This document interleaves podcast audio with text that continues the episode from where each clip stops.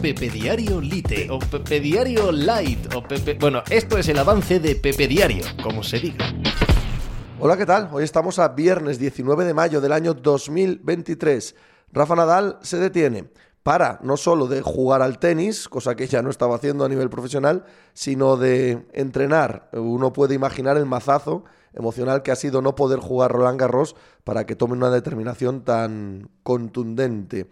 Durante un tiempo, Rafa Nadal lleva peleando entre su deseo de continuar jugando al tenis, su deseo de continuar siendo profesional de lo que conoce, de lo que ha sido toda la vida y lo que su cuerpo le está ordenando, le está mandando. Y ha forzado y forzado y forzado, aunque la realidad es eh, contumaz, es eh, durísima desde hace ya eh, demasiados meses. Probablemente, como él dijo ayer en la rueda de prensa que convocó para indicar que no iba a estar en Roland Garros y que se apartaba del tenis por un tiempo indeterminado, em, lleva años siendo infeliz con su vida.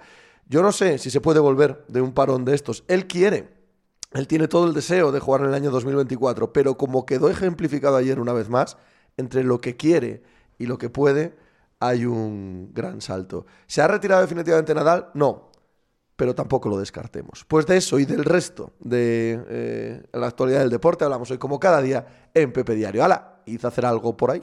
Estás escuchando Pepe Diario.